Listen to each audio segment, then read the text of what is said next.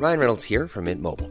With the price of just about everything going up during inflation, we thought we'd bring our prices down. So to help us, we brought in a reverse auctioneer, which is apparently a thing. Mint Mobile unlimited premium wireless. Ready to get 30, 30, bit to get 30, bit to get 20, 20, 20, bit to get 20, 20, bit to get 15, 15, 15, 15 just 15 bucks a month. So, Give it a try at mintmobile.com slash switch. $45 upfront for three months plus taxes and fees. Promo for new customers for limited time. Unlimited more than 40 gigabytes per month. Slows. Full terms at mintmobile.com. Today in history in 1963, armed robbers stole 2.6 million pounds, which I hear was a lot back in the day, from the Glasgow London Royal Mail train near Bridego Bridge, near, north of London, in what is called the Great Train Robbery.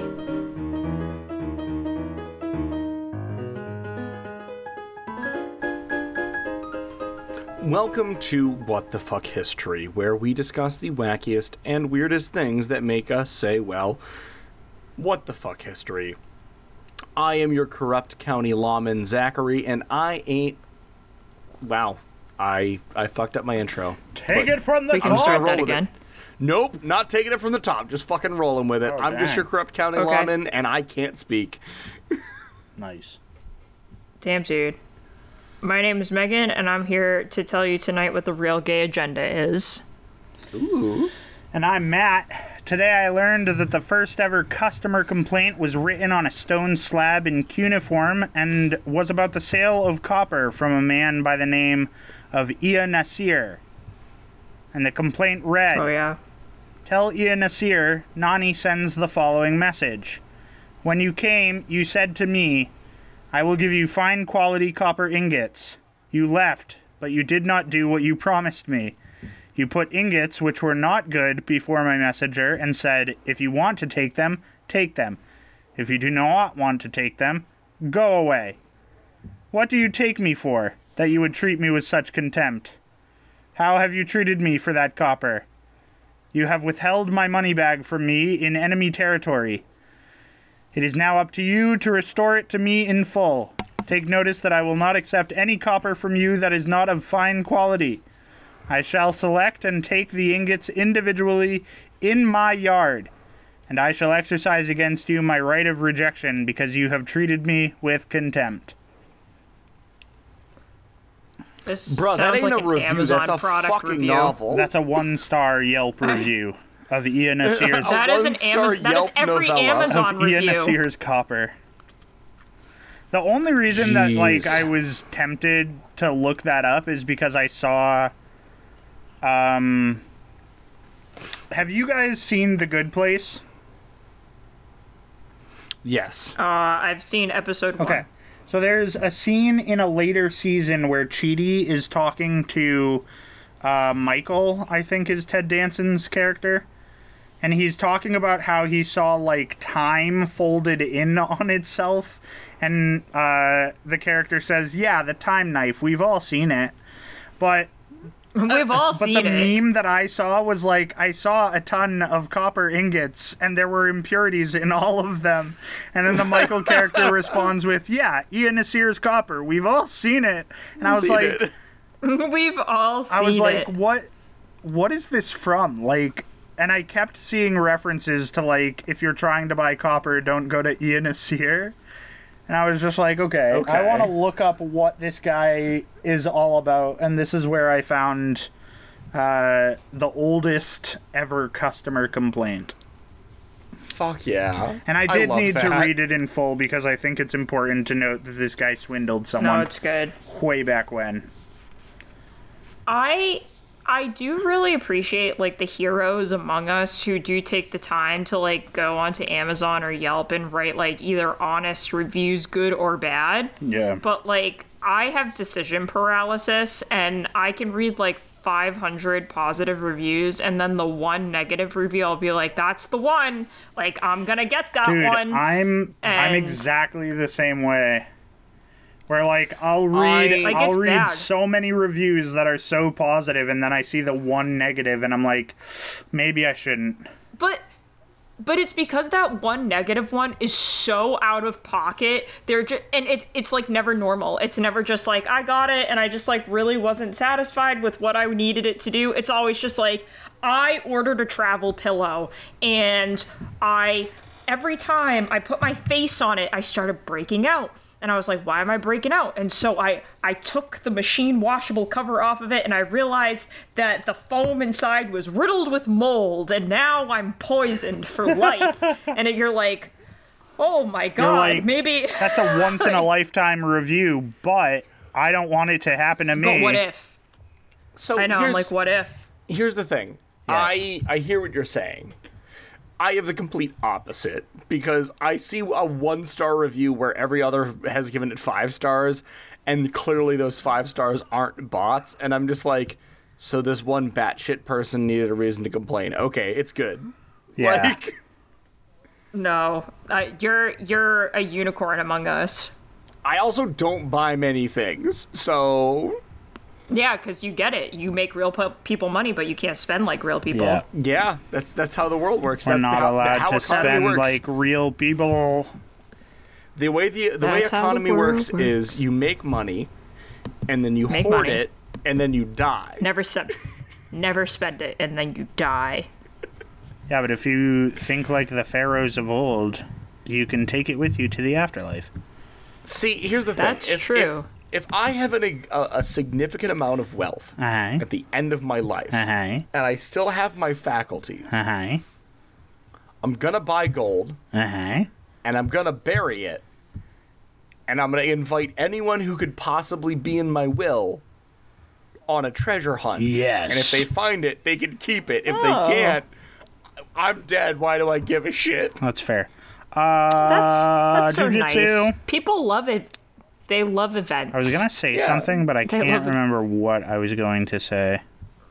probably the order. It was probably Yeah. the order. Oh yeah, the order. Um. Oh no, I was gonna say this. Audience, if you're looking for a real good laugh, uh, go onto Amazon and look up the one star reviews for Haribo sugar free gummy bears. Anyways, uh, we have set our strikes to zero and we've played a game of rock, paper, scissors. And the order for tonight is Meghan, and then it's me, and then Zach is the caboose. The caboose. the caboose. All right. So I'll get into Like it. whenever you're ready. But first, you have to tell us the name Okay. of your story. That's true.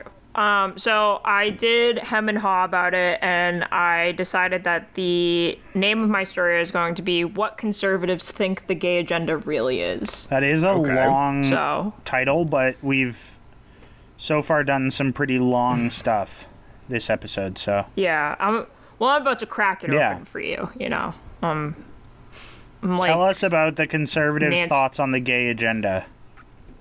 yeah, I'm gonna be Nancy Drew about their thoughts. Okay. Uh, so I'm gonna start the story now. Um, so I started with uh, oh to be forced into nunhood, which is an interesting way to start a story. I It think. is.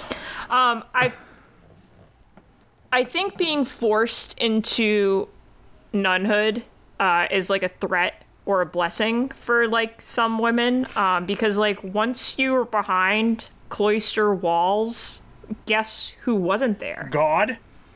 Sorry. well, I mean, maybe uh, he, God might have been there, but like more in the material plane. The people who weren't there were like men, yeah. yeah. like dads or brothers or uncles, and like the threat of men disappointing you with their lack of sexual prowess and emotional maturity. All of those things disappeared in cloisters. They just like weren't weren't available. Um, however, for Antonio de Erauso, uh, being a nun wasn't what he really wanted. because Antonio was born, yeah, or he, uh, he was born Catalina in 1585 Okay. or 92. Um, and they lived in the Basque region of Spain. His father was a military commander, and from a very young age, they trained with his brothers in the art of the blade. Excellent. So that's what a what a nice father son bonding experience. Um, However, around the age of four, Antonio was taken with his sisters to the convent of San Sebastian el Antiguo, where his mother's cousin was the prioress. So it was like had an inroad into the nunnery. Um, obviously, Antonio was like, fuck the church. He never had a religious calling, and as a result, felt really imprisoned in the convent and refused to take the vows. Uh, Good for him. He was, I know, good, good for him. When the Setting church healthy pressures you, healthy boundaries with God. That's what it's all about. uh, so because Antonio was kind of like the wild child of the nunnery, um, he was constantly confined to his cell and fought with the other nuns. He was just beating the shit out of them.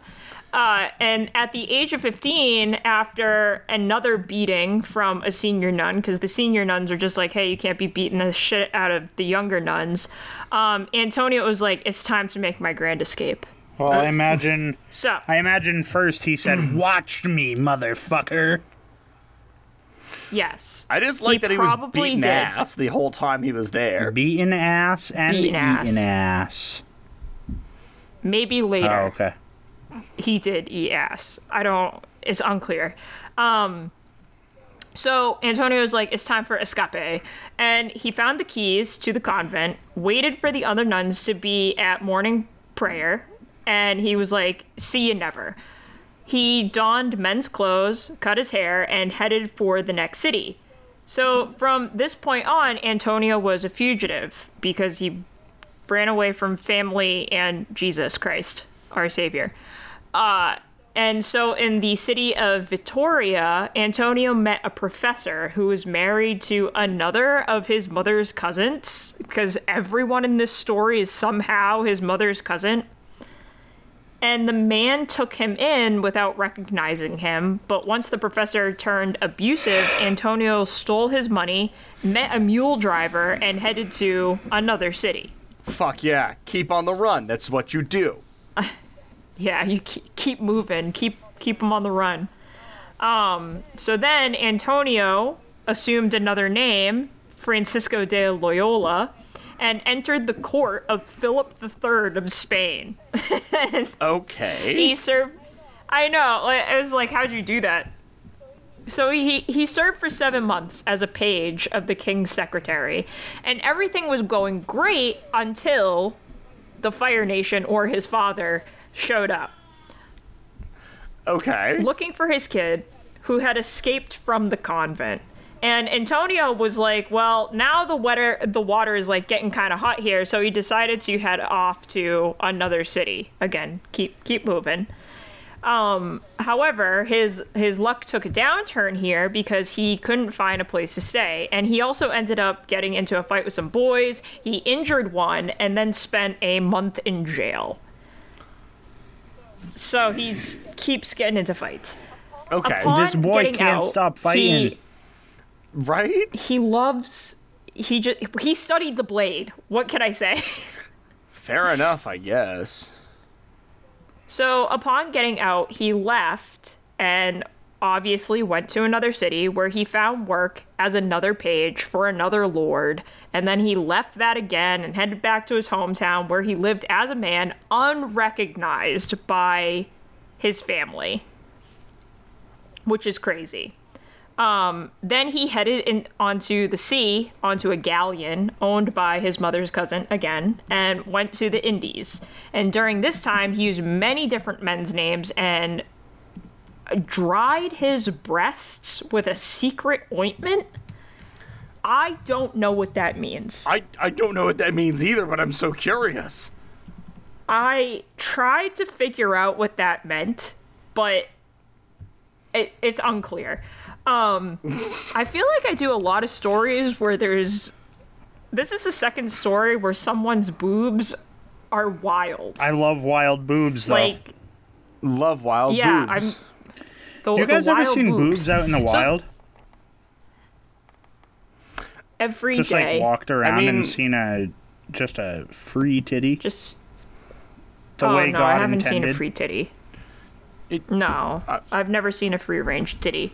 I mean, I I I guess I've seen free Have range you- titties before. in the wild, Have you? In the wild. out in the world. Yeah. Like mm. I've been outside and there have been boobs There have been boobs in the outdoors. No, no, no. Like, like unsheathed, right? Is that what you're referring to? I'm referring to freed titties. The way God okay. intended. I've never seen a free titty. I have not either. Zach, Okay. where have you gone that you've seen free titties? I'm I think I'm just confused by the Zach, I'm talking about like out in the world Mm-hmm. where boobs exist. Yes. Have you seen a boobs without a shirt or bra? Uh, in Yeah. in the in the but in in public. Y- yeah. Oh, okay. Where? Where? You've never been to you've never been to like a, a sh- like a show before. I've been to shows. I've get- not seen titties at shows. Well, then you're going to the wrong kind of shows. I mean, yes, inherently yes, Damn. but also Inherently, yes. I just went to a Ren fair. They had a kilt and corset contest. No titties popped out, but like, but they It were coulda close. happened. Could have happened. Yeah. They Yep. were still Oh. hiked up to the goddamn rafters. I'm just saying, I haven't seen any titties out in the wild exposed. yeah, exposed. that's fair.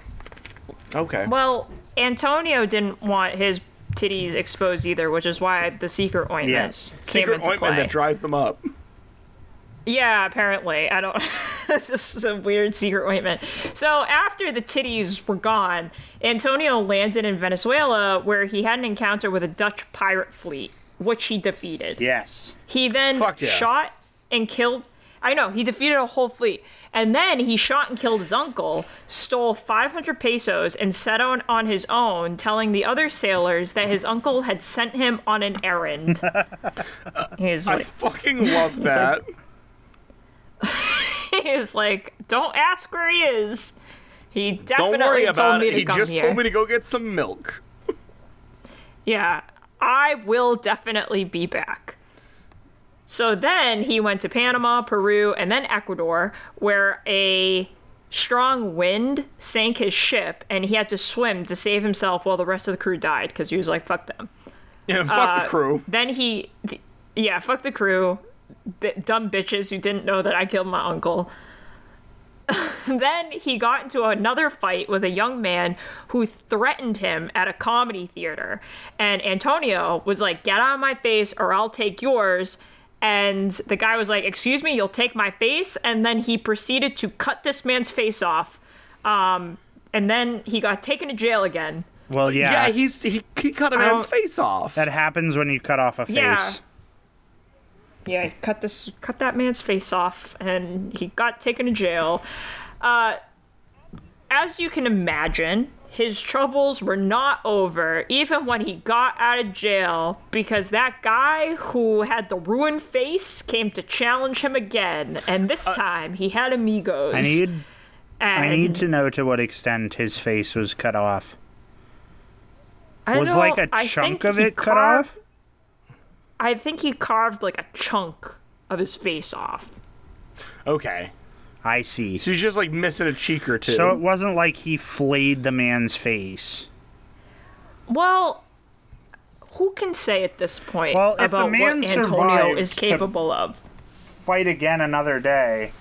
I would assume that Well, he the had amigos. entirety of his face was not removed. No, I, don't think the entirety of his face is removed, but like I think some of his face was removed. Yeah, so like a chunk. Just a chunk. Yeah, so a Just chunk, like a chunk of face. of his face. face. Yeah. And he was like, I can't believe you took my face. Me and my friends are very upset about that. And so Antonio was like, Yeah, what are you going to do? And so they got into a fight, and Antonio killed one of them, and it was sent to jail again. Yeah. Um, Yeah, I have he gets to- sent to I jail to a say- lot. For all the reasons that this man is being sent to jail, they all make sense. Yeah, Yeah. no, absolutely. You cut off a man's face, you go to jail. You kill a man, you go to jail. What I don't understand is how he keeps getting out. Getting out of jail. I think He's got a lot of Monopoly cards. I think murder was less of a crime back in the 1500s. That's fair. Ah, I don't know. It's still murder. No, it makes sense. It tracks. Yeah, but like it happens. Because duels were like a thing back then, so. Yeah, I mean, listen, what I think nowadays with medicine, right? Murder doesn't just happen a lot, but I think like you cut someone with a sword because we all have swords back in the 1500s. Murder just kind of happens sometimes. Okay, you know what? You know what? Fair enough. Like the there's a lot of incidental manslaughter. Yeah, yeah, like it's not my fault that like we play with big knives. Yeah, absolutely. I get that. I don't have the option to play with a big knife right now. Like cuz swords are not some there's no sword store on my street. That's lame. But back in the day there might have been. Yes.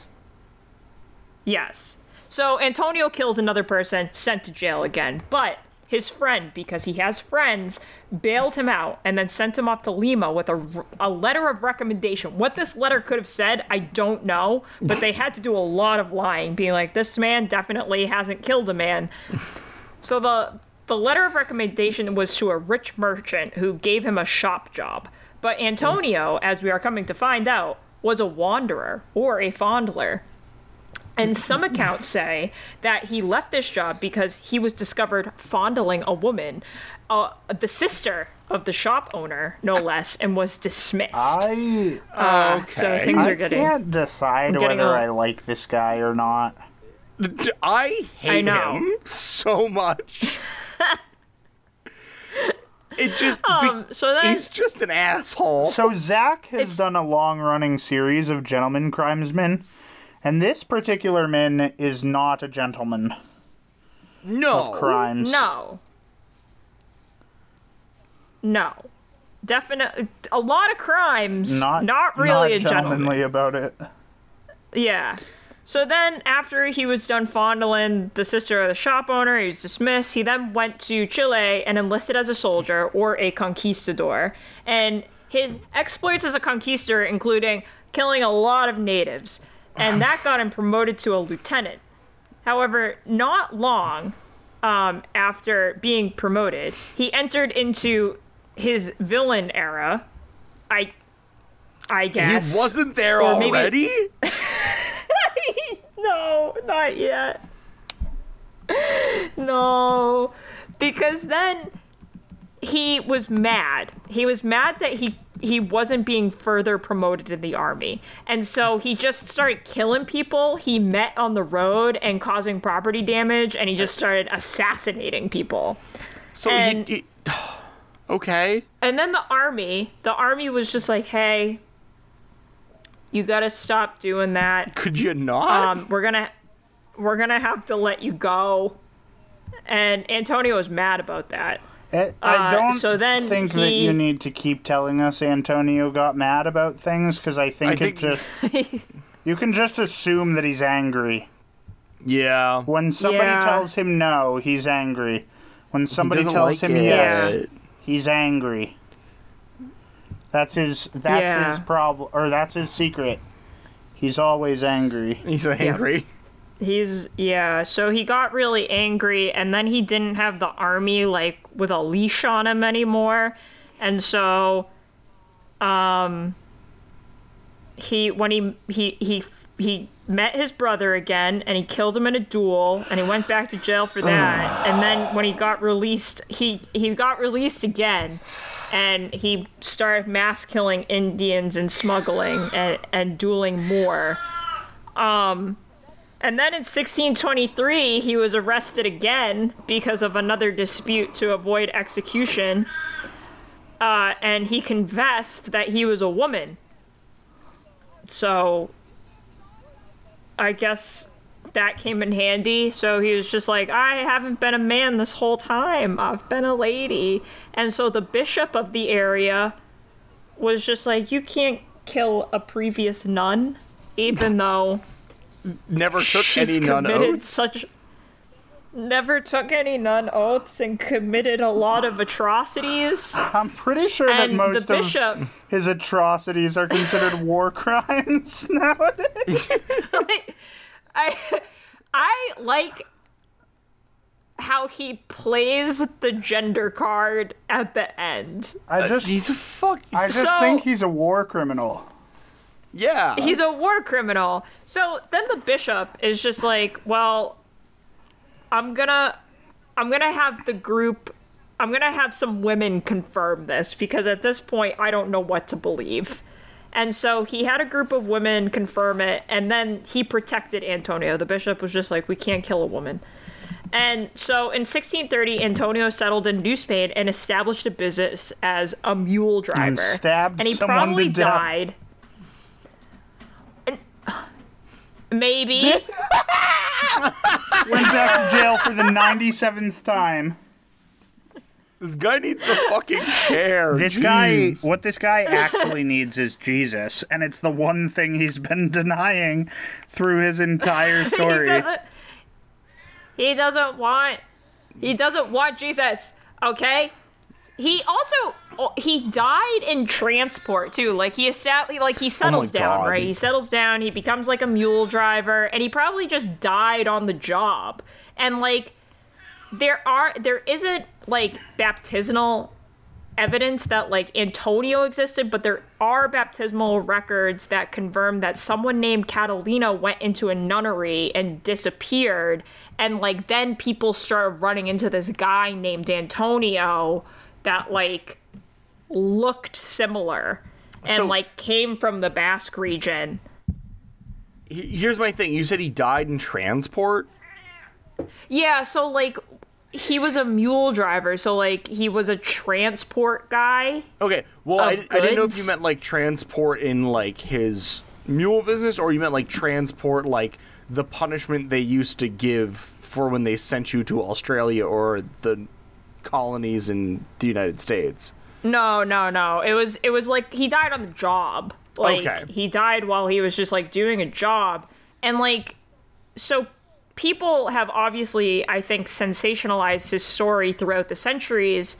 Um and like Antonio has been used in terms of like questions of gender identity and like sexual orientation, but like that's not the real issue here. The real issue is how many times did Antonio go to jail, and how many how many genocides did he participate Too in? Too many. Too many. And th- that's the real gay agenda. Oh, that's just that's a what the lot of conservatives think the real. I think that's what conservatives think. I think they think that if the gay agenda, like the trans agenda, goes any further, this is where it ends up. It just ends up with murder.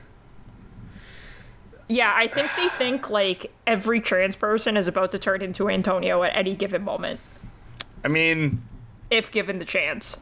I'm. No, it's just unequivocally No, that- false. no.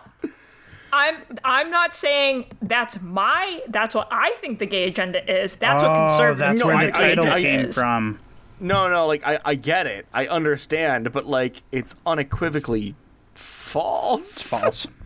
Yeah, it's it's wrong. But also, what is the other explanation? They're scared, all right? They're scared that if you give a trans person a big knife, You kill them. They'll kill you. You Someone Bruh, will you know, die. cut your face off. If you keep that mentality, don't give me a big knife. Don't give anyone a I big think knife. the thing Actually, I think we should all own more big knives. I think that's the, the, that's the problem with gun violence. gone- We don't have enough swords. we've gone the opposite direction here. I know. I'm just fucking being an idiot now. Um. The moral of this story is we should replace all guns with Meghan's knives. story Yes. went Moving on. went a little long. Next story. It, I told you it was it long. was I'm a long story. It's good. It's good. But as the podcast dad, I do have to move us along. Fair enough.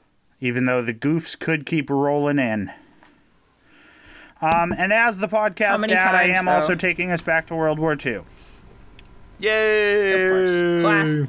A classic. A classic. I know. Surprise, surprise. Dad brought another World War II story to the podcast. Whoa. But tonight we're going to talk about a group uh, known as the Avengers. And I'm not talking about. j- Yeah. My favorite Disney princess, Tony Stark. Yeah. I'm not talking about Tony Stark. Um, Okay. I am talking about uh, a group that called themselves the Avengers uh, after after the the war. Um, so the story Okay. technically happens in 1945, but after the end of the war. Okay. Uh, as all of us amateur historians know, uh, Hitler and the Nazi Party uh, were responsible for the deaths of six million Jewish people, which included women and children. It's a very unfortunate tragedy.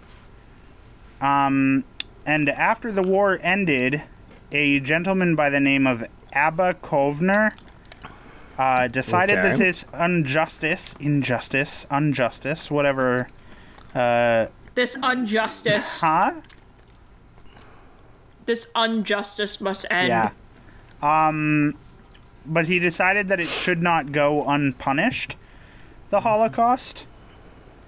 Uh, yeah. So he decided to assemble a team of 50 Jewish men uh, who were in their 20s. And the aim of this group, uh, the Avengers, was to enact what Kovner referred to as proportional revenge. Um, hey, Matt, Yes, sir.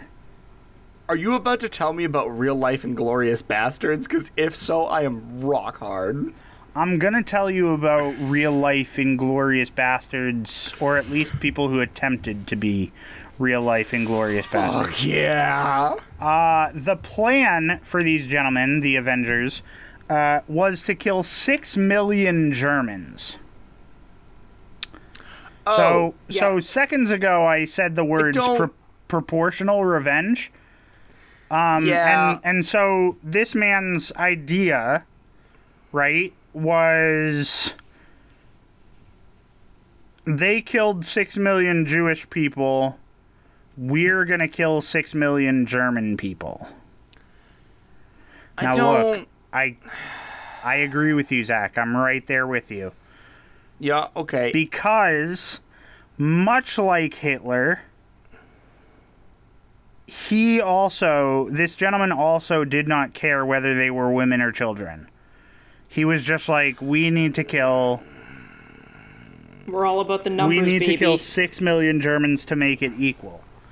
Um, and I It's know we we are operating looking directly at the saying of like an eye for an eye makes the whole world blind.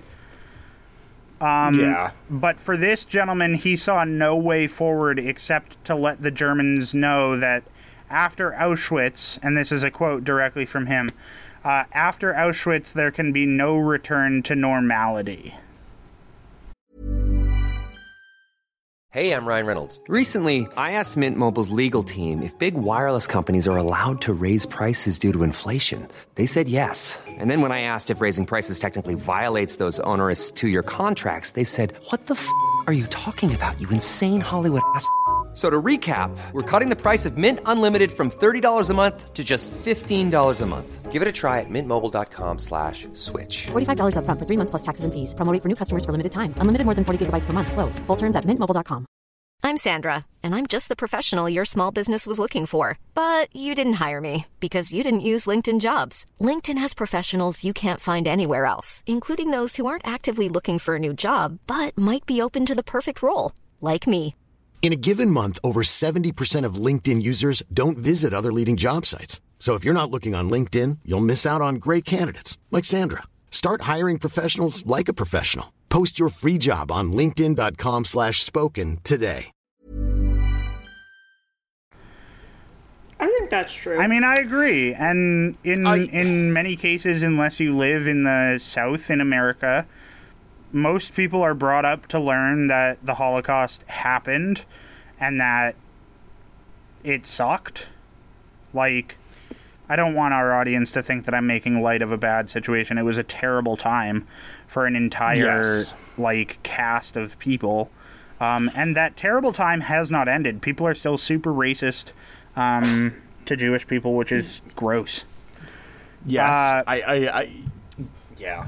But yes, Zach, I'm right there with you. I don't necessarily agree that uh, the response. I don't think one genocide solves yeah, another. Yeah, yeah, yeah. Um, so when I first read this story, I was like, you know, this guy sounds kind of cool. And then when I was doing deep dives of like what his actual plan was, I was like, mm, maybe he's just as crazy as Hitler. Uh, but I also understand Maybe. the like where he was coming from, right? Like his entire this whole group of people had just been slaughtered um, in a genocide, and he was angry. And Yeah. I I can see how speaking from a position of anger, he would be like, the only response is to kill six million German people uh, indiscriminately. Um, but Kovner believed that uh, the current methods of justice at the time were not enough to handle something as profoundly devastating as the Holocaust was. Like, there's no way to. There was no way for the, um, I guess, them to settle the scale of Yeah. six million deaths on like anyone's. There was th- they just thought there was no way, and so this was their kind of idea of how to balance um, the scale. But the movement set up two plans, and both of the plans involved poison. Okay. Um. So, like I was saying, and like Zach has said, um, the idea of killing Nazis is a great one. Uh, killing Nazis has always been a noble practice. If you find a not, I'm not going to say that. Legally, I can't tell you to kill Nazis if you find them, but definitely punch them in the But- face. Um, Yeah. However, as I said, doing the deep dive and finding out that he was willing to kill six million Germans just in general uh, was a bit of a stretch for me. I was like, ooh, this is giving me the ick. Anyways, uh, Plan A, and this is this is the plan that uh, Kovner was hoping would work, was to poison an entire water system in order to cause Okay. a Um. mass casualty event. Leave the water alone. The plan uh, was to target the city of Nuremberg because it had been Nazi headquarters. Essentially, it was where a vast majority of the the Nazi Party had uh, had been. It was also where the trials for most of the the Nazi leadership were taking place. Um, but Kovner decided that it would send the strongest message uh, to attack there. And the way the plan would work is that they would install members of these cells of the Avengers uh, to have them like working at the municipal water stations. And then they would find the places where they could target to do the most damage, and then they would put poison in the water, and they would kind of just fade away um, and let the devastation happen. Uh, and most of that, most of that ended up working. They did manage to get someone to work at the the water plants. They did manage to find the areas where the dispersal of poison would cause the most damage. Uh, they had someone who had the ability to turn on and turn off the water, all this other stuff. Um, where this plan ended up failing was uh, Kovner himself was not able to find or procure any poison.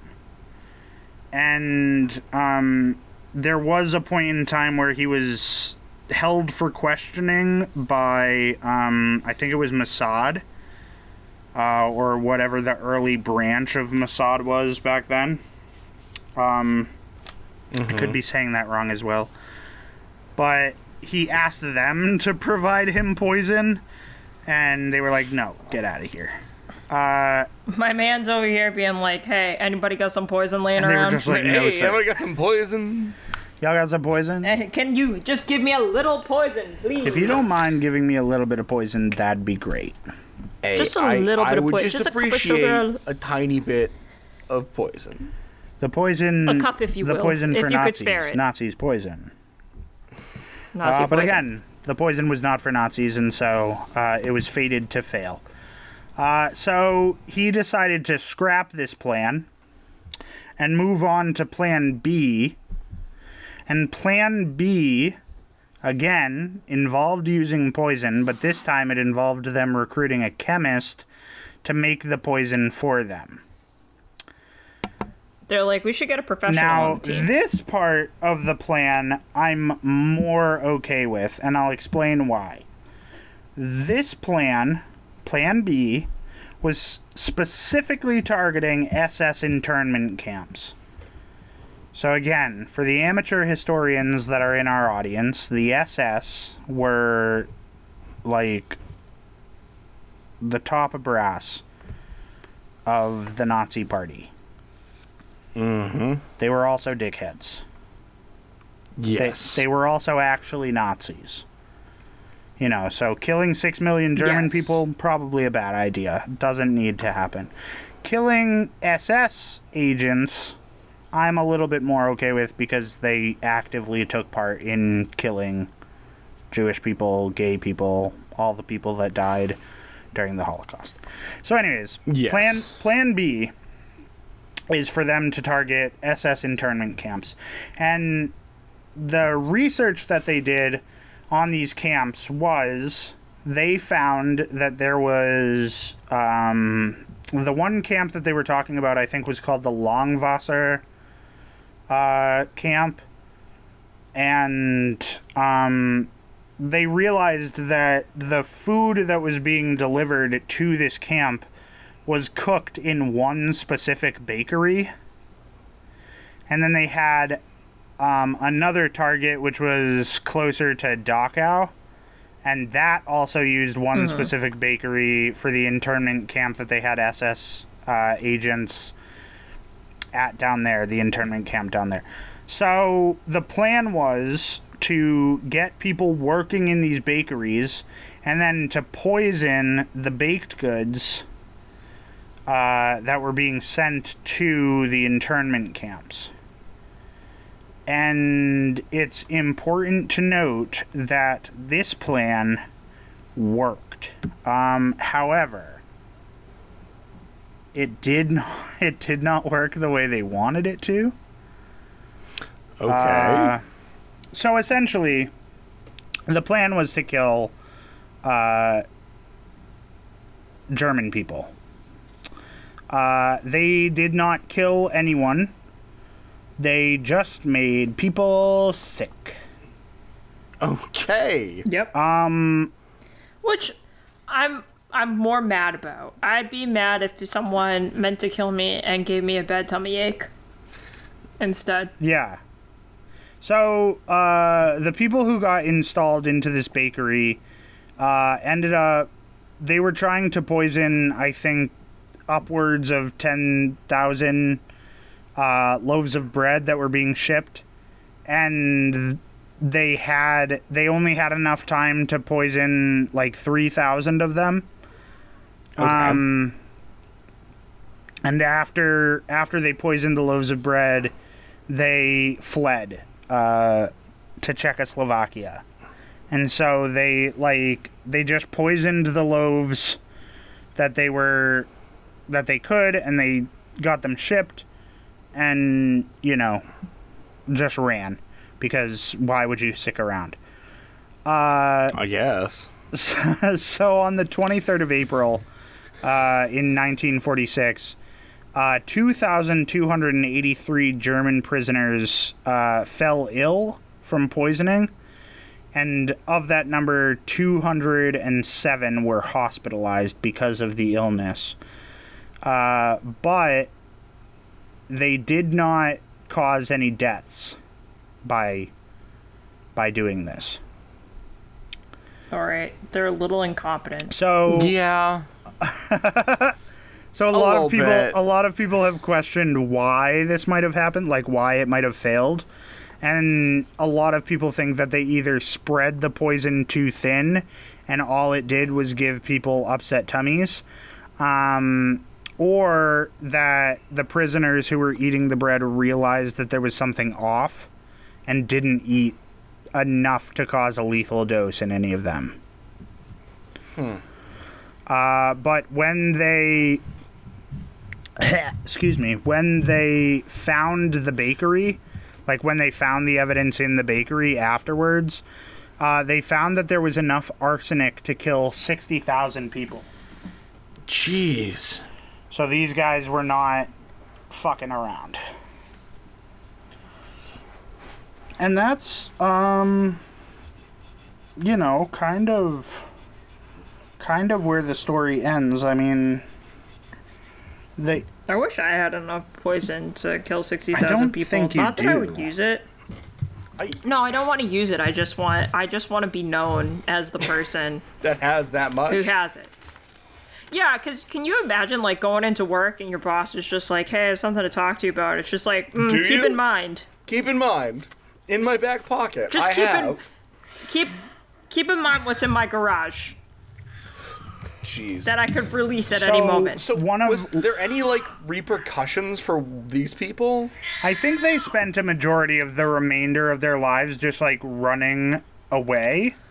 Okay. Um, but most of them returned to Israel uh, between 1950 and 52. Um, okay. the uh, the research that I had, sorry, I had a whole mental fucking break just now.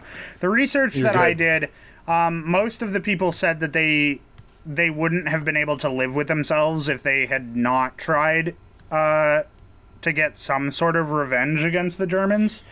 Um, Yeah. There are there are other people who have been interviewed for books and things like that that said um, it's sort of just like an echoed sentiment that they they had a right to revenge that they uh, because of the atrocity that was done to them they they had a right to retaliate um, Okay. so, uh, I- like again, I I agree with you. I I your quietness has existed throughout this episode. I, I agree. Killing six million Germans is not the way to go. Um, which is why Plan B was, you know, it made more sense to me. If they had just put all their weight behind Plan B, I think it would have been I would have been rooting for them Yeah, a little just- bit more. yeah, Yeah. it would have been a little bit better. But no, I not think it's not like quite hard Inglorious to be supportive. a little bit less. Yeah, I think it's just like hard to be supportive of like tit for tat, right? especially 'Cause, when like, the things number kinda is don't six end. million. Yeah, it well, like number one, it's unrealistic. Like number two, it doesn't really solve anything. Right. Yeah. Um. And number three, it just kind of sounds like they never really had an amazing grasp on this plan. Right. yeah. Like, if you're messing up how much poison you actually need to get into this water supply, where you just end up giving people like a day of a bad tum, Yeah. like, I don't know, man. Maybe you should have just like come up with a different. Maybe you should have like actually spent your time like helping people like get out of the concentration camps or Well, the, something. so Yeah. the, the war was over. So there were no like Yeah, but, like- concentration camps for them to dismantle. They weren't like it's not like they were trying to save other Jews. This was specifically revenge. They weren't trying to get like the internment camps were for SS officers. They weren't they wouldn't have been trying to rescue them. They were just trying to kill the prisoners. But I also think like I'm also wondering because you'd have to know that you have enough arsenic to kill people. Like yeah. if you're not trying to half-ass that, you should have killed people. You know what I mean? You It almost makes one. me think that like maybe they fucked the plan up on purpose because they realized like there The shouldn't have been there shouldn't have been a life taking for a life taking. Again, I don't want to like I'm not going to speak for what these men were feeling, but I also think like if your goal was to kill people, just hijack a car and Yeah. like blow up the camps. Like just drive through and run people over. Like if that's your plan and you're like if you're trying to make that work, just do that. But I think I think there's probably an element of like we had to scale we had to scale this back because time was running out and then we also decided to just not kill people. Yeah. It's hard to figure out exactly what happened in the end there, but Yeah, yeah. Ah. But I mean, Anyway. the the sentiment throughout was just like we deserve to get some justice. yeah. So And that I get. I just don't know if that was the right way to go it about it. wasn't. It really wasn't. It wasn't. Well, speaking of a fucked up sense of justice, I am gonna do my story. How's that sound? That sounds great. Uh, tonight, I am going to bring up a man who cannot by any means be called a gentleman, but is most certainly heinous, like Meghan's story before. Mine was truly heinous. Yes, this man that I'm about to speak about is also truly heinous. Uh, tonight, I speak of Hyman. Yes, laugh about it now because I'll never say his first name again. Why? It's so good. Hyman G. Neill, uh, or else he was better Wow. known as Hoodoo Brown. Yes. Hoodoo Brown came from an upstanding Southern family in Missouri. Uh, his father moved to Missouri from Virginia, where he was practicing law. You see, Hoodoo's daddy was ready to go and join the Confederacy when the Civil War started, but decided that he couldn't go his o- against his oath to support the Constitution as a lawyer, and so he joined the Union like a good, upstanding citizen. Happens to the best Fucking, of us. I don't know why. What? Happens to the best of us. happens to the best of us. We want to go support the the terrible people, and then we decide we can't destroy the Constitution, so we go join the other side instead. Why? Why does that sound like National Treasure Three? It uh, honestly, I think it should be.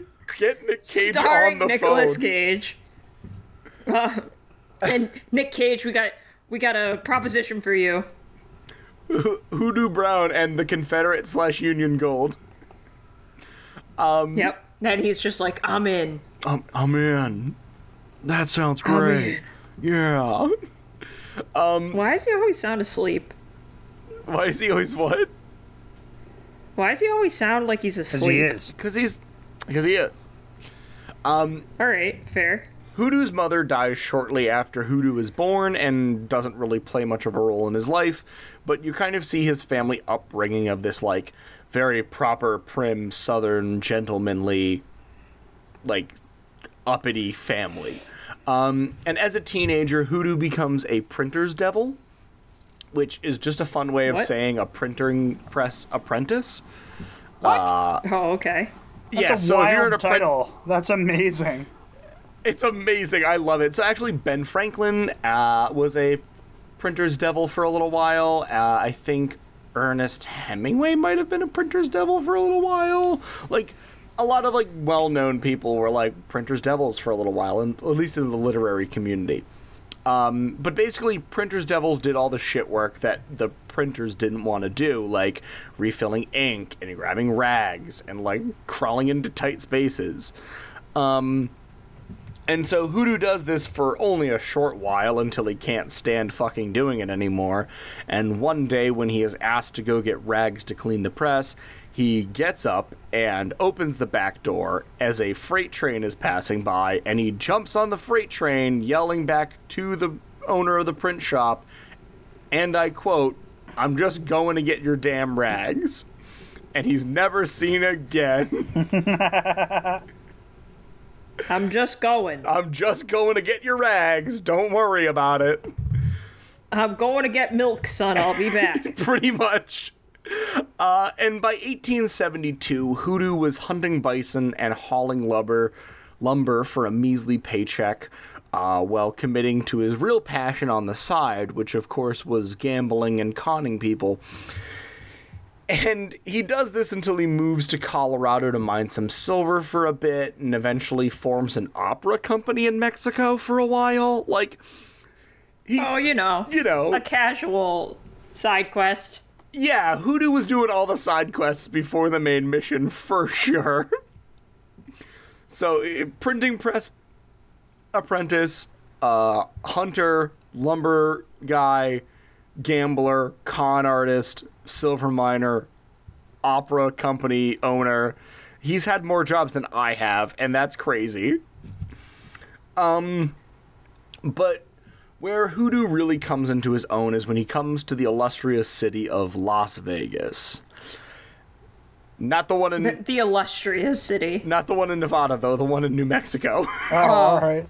Oh, Oh, I was gonna be like, damn, there it is. Goes No, to no, Caesar's the- Palace, loses all his money. yeah, he didn't He cruise up to goes to Caesar's, Caesar's Palace. Palace. Caesar's Palace wasn't around in 1879. you don't know. No, it was. Wait, wait. When was Las Vegas founded? The 50s. Was it? Yeah. Damn. Yeah. dude. Yeah, dude. It's so. La- I can't believe it's so new. it's like the th- between the 30s and the 50s is when the boom of Vegas happens. No, I want to know when like little little town Vegas, little Dick Town Vegas started up. All right, I'll go not look it up. not like.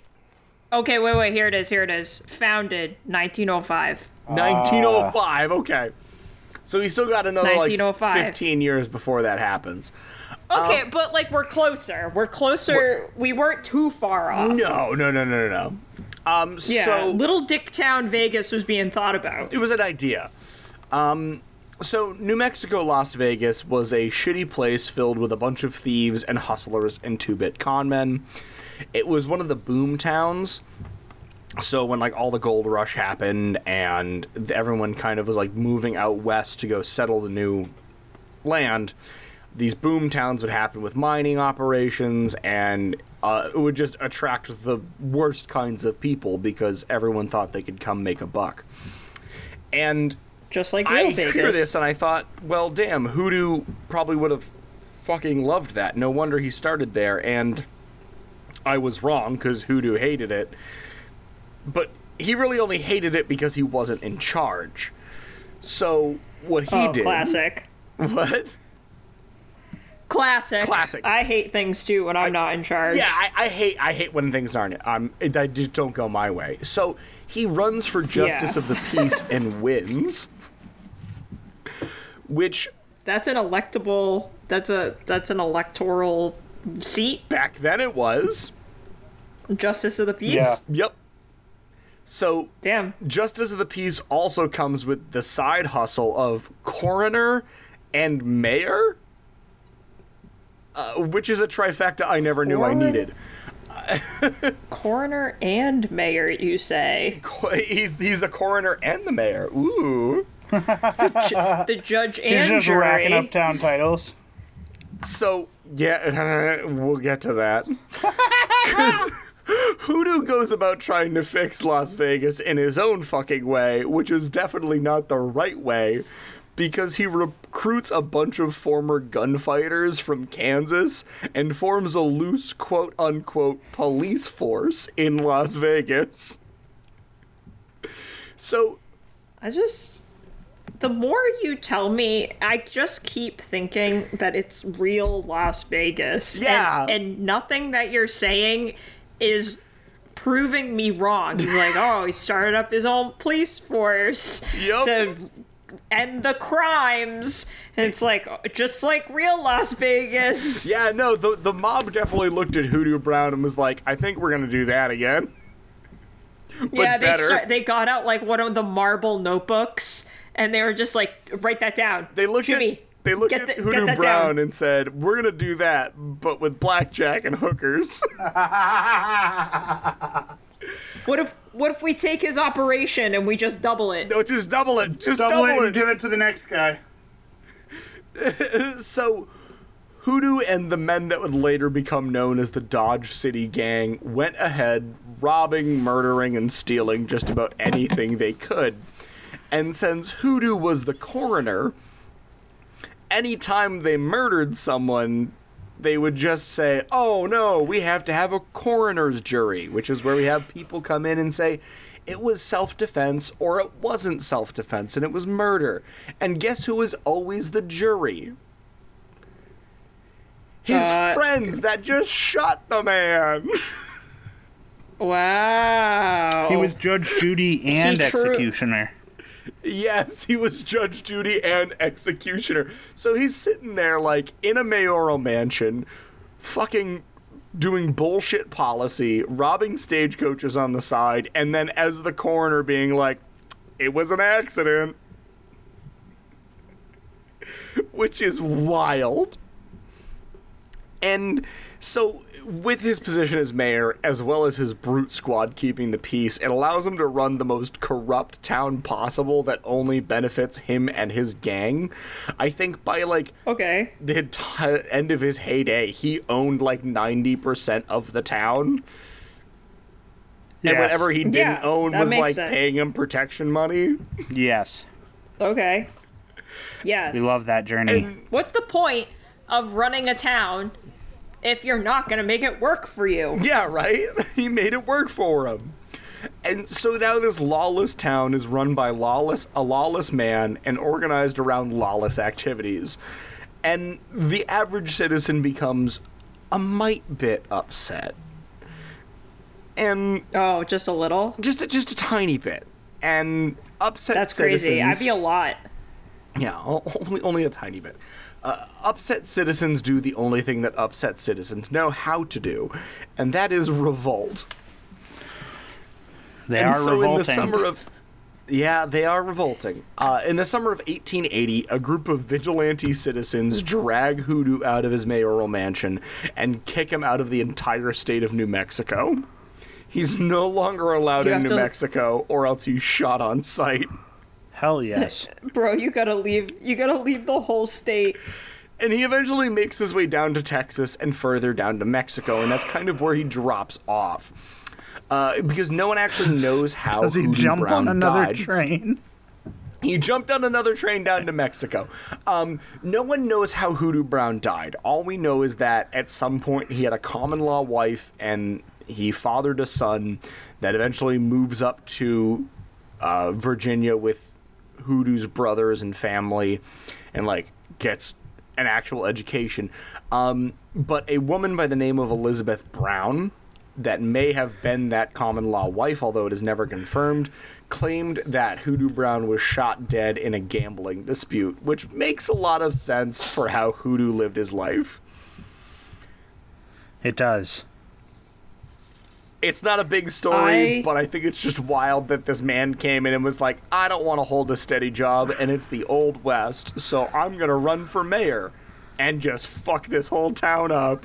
And I it mean- worked. So I was gonna say at least he didn't go around and murder a lot, but he, by Oh, the sounds, did. he, kind of did. So A lot No, of I murder. think and he you know what? He got away with it too because he was the coroner. because he was the judge, Judy, and executioner. Exactly. So, I say this to my mom a lot, and I get really mad that, like, older people could just kind of do whatever they wanted and they benefited from it. And because they did that stuff, we then made laws so no one else could do that stuff. Um, and I can't go out west and found my own town and make it work for me because this guy did it and then we made laws Yeah. saying Yeah. hey Fucking ruined it for Um, the rest of us. well like so it obviously like that's an extreme example but like it's kind of with a lot of stuff that happened with the whole manifest destiny like uh villain arc Mm-hmm. that the United States had. Like you go out west and like there kind of is like this unfettered amount of freedom that you had where you could just be like, I want five million acres for two dollars and the American government's like, Yeah, sounds good. And then like you just make a shit ton of money. And like then your family ends up becoming so rich because like your great grandfather bought an entire state for zero dollars. Yeah. You you can't do that anymore. Cause people like this guy ruined it for everyone. like, Yeah, what the fuck? This fucking guy. Come on, Hoodoo. listen, this is it's fucked up. All right, if I can't do it, it I'm mad that somebody else got to do it. Yeah, right? like Hoodoo Brown, I'm upset that I didn't get there first. I'm upset that I didn't get there first. All right, wait. So now I gotta bust my balls, like working an hourly job. That's garbage. Fuck no. Bullshit. Well, no, fuck yes, I'm doing it. like, God, old people ruin everything. That's what we're gonna end on tonight. Old people ruin everything. And here Well, people comes Ronald everything. I- Reagan. Um, burner brew. And with that note, uh, hey everyone, thanks for listening in to our fun little uh, soiree into the wa- wacky world of history uh, that we do every other week here on What the Fuck History. I don't know why I'm getting all weird and official with it, but fuck it, why not? I'm tired. It's been a day. Um, if it a would day. be so easy and so kind of you to do. We'd appreciate it if you would go on to Apple Podcasts or Spotify and give us a rating and review. It is the easiest fucking thing you can do. Uh, we actually have some new reviews on Apple Podcasts. We have one from yep. Ooh. We have one from Brittany thirty eight five seventy two that says highly recommend a win win win if you're into learning a little history, but also laughing, but also want a casual podcast of friends bantering. The three hosts tell an unknown or weird story from history each episode, often interrupted by funny tangents. Not a podcast for, for those with type A OCD. Couldn't agree more myself, Brittany. literally, But yes. literally all we do is banter. Go off on tangents. We're doing it now. That's so funny. But thank you, Brittany, for your wonderful review. And if you could go on to Apple Podcasts or, iTunes, or Spotify and give us a rating and review, it is a super free and super easy way to help get us a little bit more recognition. the Also, other way you can help if you us. want to type a review uh, or put a review in cuneiform and send it via stone tablet, we will accept those as well. as long as it's not about the shitty copper po- yeah, plates don't we have. fucking come for my copper sales. Yeah. Um, but the other way you can help us out is just by following us on our social medias. You can find us uh, on Instagram at the underscore triumvirate underscore productions. You can find us on Facebook if you look up the triumvirate productions. And you can also find us on Patreon. If you go to www.patreon.com slash triumvirate productions, we have a whole bunch of bonus content available for you there, including What the Fuck After Dark, where we take all the snippets that we have before and sometimes after each show, and we put them together for you to enjoy. Uh, also, at higher levels, you can get unedited episodes that include the before and after, as well as a couple of other little outtakes that happen in between our stupid shenanigans uh, and you also get your episodes a day earlier than everyone so if you want to support us monetarily we'd appreciate it if you can't just follow us or head on over to apple podcasts or uh, spotify and give us a like and a rating and we'd really appreciate it and with that matt i turn it over to you Joe, it's my turn now. All right, audience. yep I'm gonna update you on a thing. You've probably heard my voice going in and out, and that's because, uh, you know, I'm sitting in a very uncomfortable chair, and I've had to move positions several times to be comfortable. But those of you that have listened to the unedited version of this podcast probably heard a few weeks ago when uh, a, a loud metal bang happened in my recording space and I momentarily paused to ask the question, "What the fuck was that?" History, and um, it turned out to be the chair that I was sitting on was falling apart whilst I was sitting on it. And I just didn't know that it was very close to deterioration. Rip. So, had I died on that evening, I would not be here to ask you this question. I know it was a long audience. I get it. I understand. That was a long roundabout way to get to where we're at now, but like stick with me because now I'm going to ask you the question. Ready? What the fuck, history?